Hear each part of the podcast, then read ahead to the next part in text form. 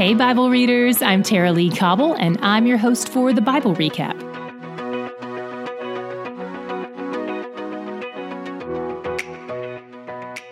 When today's reading opens, Judah is in the middle of a drought that has come as a part of their judgment.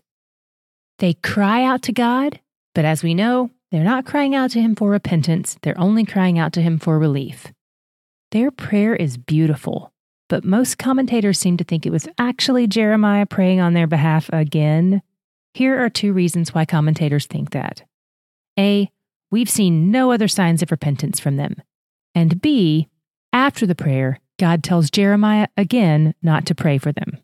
Regardless of who is praying this prayer, God responds in verses 10 through 13 and says the answer is no. God says his plan is to deliver them over to sword, famine, and pestilence. And Jeremiah says, You know those are the exact things their prophets are telling them you won't do, right? Jeremiah seems to be trying to defend the people because maybe they've just been misled by the prophets. First of all, they're still guilty of the sins of idolatry and oppressing the poor and slaughtering their kids. So even if the prophets were misleading them about there being no consequences for those sins, they still committed those sins and have hearts that have turned away from God. Jeremiah seems to forget that altogether. And second, God makes it clear that those prophets are not his prophets. All the things they're saying are things they're either making up in their own minds or hearing from demons. And in an ironic move of justice, God will have them be devoured by the very things they promise won't happen, including sword and famine, alongside the people who believed them. God grieves over this. And then either Jeremiah or Judah offers up what appears to be another prayer on Judah's behalf in verses 19 through 22. One reason to think it's Jeremiah is because, as a prophet, he represents the people to God and represents God to the people. He's a mediator of sorts.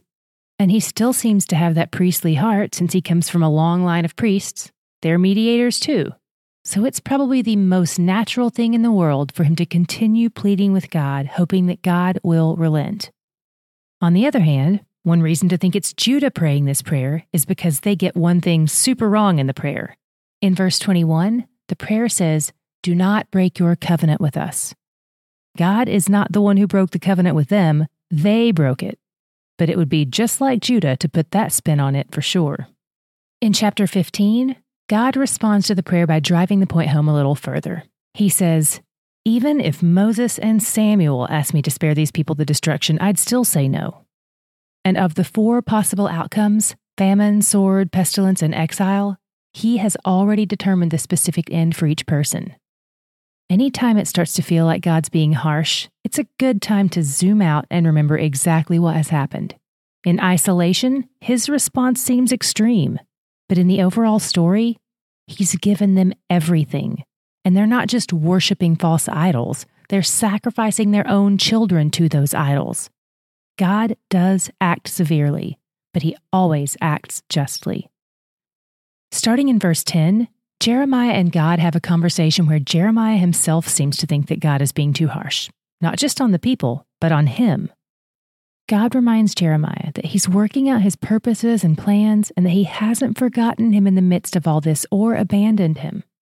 Jeremiah loves Yahweh and his word, and he's willing to endure a lonely life to be used by God. But it's hard. Not only does everyone hate him for speaking the truth, but he knows these trials he's warning people about are coming for him too. And it all feels like too much to endure. Then God responds with a bit of a rebuke, but also a promise that he will be with Jeremiah and strengthen him. In verse 21, God tells Jeremiah, I will deliver you out of the hand of the wicked and redeem you from the grasp of the ruthless. That means they will have a grip on him at some point. God's people are never promised we'll be spared from trials, but we're always promised that we're not alone in them.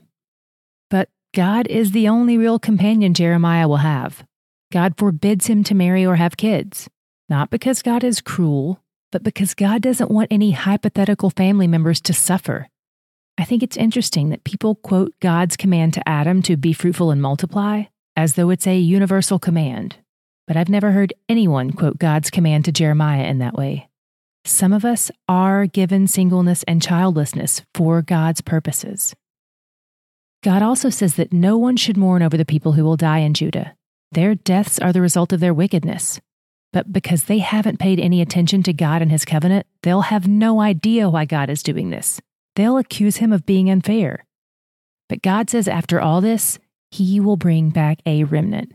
He will send people to gather them and bring them home. They will repent and fully know who God is. Finally. In chapter 17, God tells us about two kinds of people the man who trusts in man and doesn't rely on God, his soul will be parched. Then there's the man who trusts in God. His soul flourishes even in a drought. Verse 9 goes on to say that the man who trusts in himself is a fool because his heart can't be trusted. He's short sighted. But God isn't. God sees everything, and his judgments can be trusted. We close with a lengthy reminder about the importance of keeping the Sabbath as a set apart day of the week. Why do you think it's so hard for people to take a day off? Why does God have to command that? The people may not realize it, but failure to keep the Sabbath signals greed and mistrust in God's provision. That's also where my God shot came in today. What kind of God sets up resting as an act of worship? That's incredible. People tend to view God as an angry taskmaster, making demands on his people nonstop. And while God does call his people to work hard, for sure, he also knows our souls desperately need to reconnect with him and that doesn't happen as easily in the chaos. Sabbath gives us space for intimacy with God. He wants us to slow down and fix our eyes on Him. Yes, He wants constant communication, but He also wants focused time. To put a married life spin on it, He doesn't just want a kiss on the way out the door or a few text messages here and there. Those are great and they're helpful in staying connected. But he also wants a weekly date night where the kids are at the sitter and there are no errands to run and you can just sit down and enjoy a meal together.